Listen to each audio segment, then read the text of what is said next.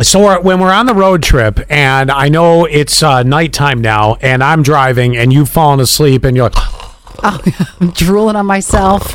and all of a sudden I'm like, And Allie wakes up, and you all of a sudden see in front of you the road moving.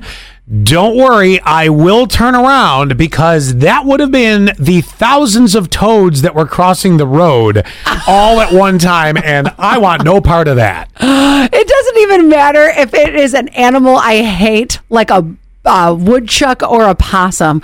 I still am going to try to get out of the way. I don't Yeah. know why. I don't know why.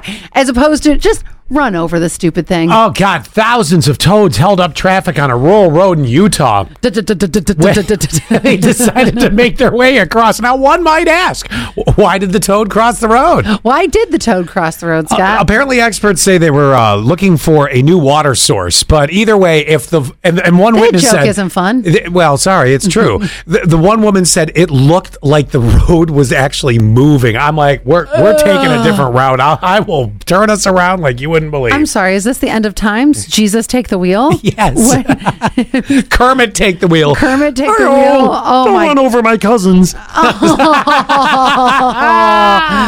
that note, we're out. Oh, goodbye.